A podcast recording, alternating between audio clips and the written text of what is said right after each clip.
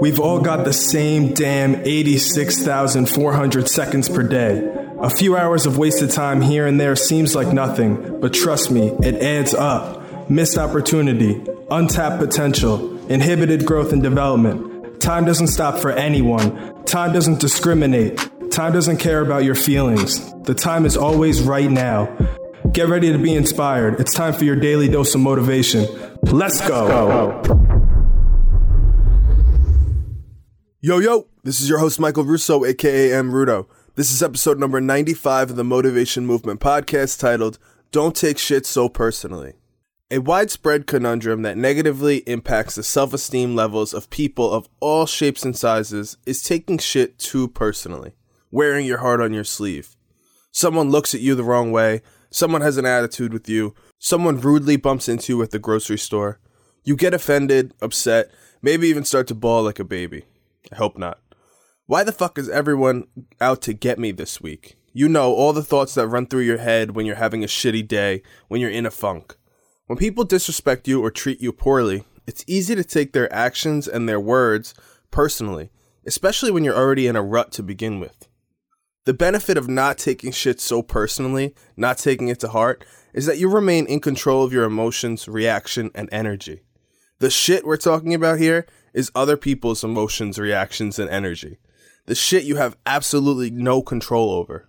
Unconsciously, we usually automatically assume that what someone else says or does was targeted at us specifically. It's not uncommon to take shit out of context here and there. We presume that how someone else behaves in relation to us has something to do with us. We assume that someone else's thoughts, their opinions about us reflect how we've behaved or what kind of human we are.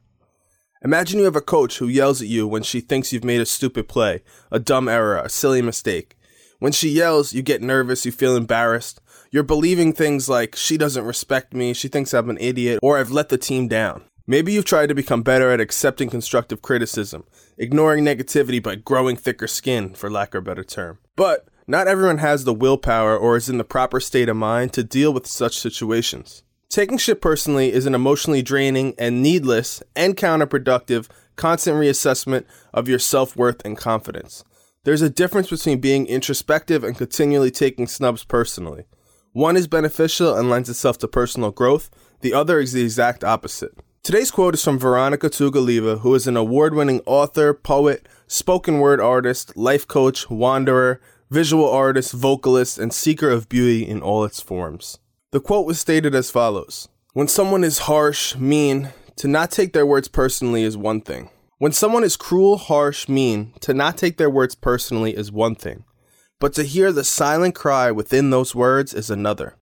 This sort of perspective can not only liberate us from crippling self doubt in the face of criticism, it can also liberate us from automatically becoming blind participants in the interaction patterns that the cruel person has become accustomed to a favor we do for the other person as much as for ourselves. So it's probably time you realize that everything isn't about you. You are not the center of the universe, even if mommy told you otherwise.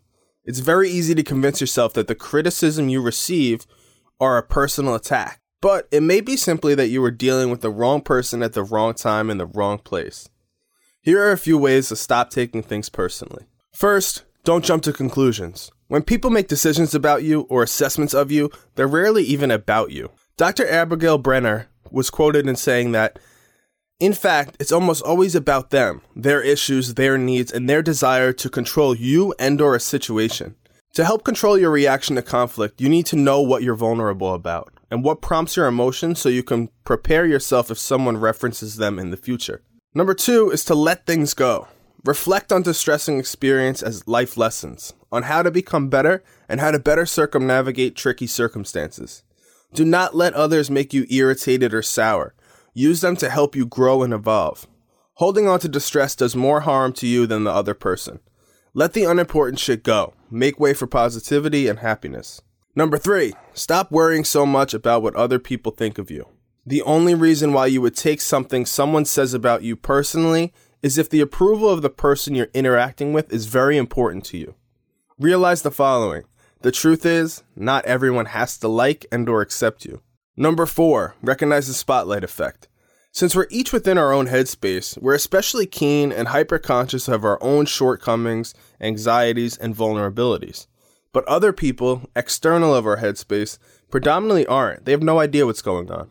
While you may think that you picked up on some harsh, brutal criticism from a coworker, friend, or family member, the reality is that they probably weren't even talking about you at all and don't understand what you're going through. Number five, stop giving away your power. When you let other people get to you so easily, you're handing them the keys to your car that is your inner peace. That is, you're providing them authority over you. Stop giving your power away. Cool yourself down by taking a few deep, concentrated, purposeful breaths. Reaffirm to yourself and to the universe that you will not give anyone the power to break you down. Say it out loud. In conclusion, my final thought for the day is that to stop taking shit personally, you need to understand the real reasons why you're letting all this bullshit affect you to begin with. Only then can you work to undo the habits that are keeping you stuck. You're a perfectionist. You don't practice self care. You don't engage in positive internal dialogue. You're afraid to be proud of your accomplishments. You don't know how to be assertive and have conviction. You get lost in your own bullshit. You spend too much time with negative people. When you can separate the words, thoughts, and actions of others from your own internal emotional processes, your life will be much less stressful. There will be much less friction. Learn to block out the bullshit and channel the good shit. Lions don't lose sleep over the opinions of sheep. That is all for today's episode, folks. Let me know what y'all think using hashtag the motivation movement on social media. Tag Adam Rudo and do not forget to visit my new website, mrudo.com. I want to hear your raw, uncut, and unfiltered feedback. Please do not hold back. I'm not sensitive. I can take it and I very much appreciate the constructive criticism. If you come across a great quote you'd like to hear me talk about, share it. Tune in for new episodes every Monday, Wednesday, and Friday. Don't forget to subscribe to this podcast as well. Again, this is your host, Michael Russo. Thank you for listening in. More motivation, more hustle, more life. Listening to this podcast should only take up about five of the 1,440 minutes that we're all fortunate enough to be given each and every single day. What you do with the remaining 99.6527% of the day is completely up to you. Hold yourself accountable. Take ownership of your situation. Live life unfiltered. Join the motivation movement. Let's, Let's go. go.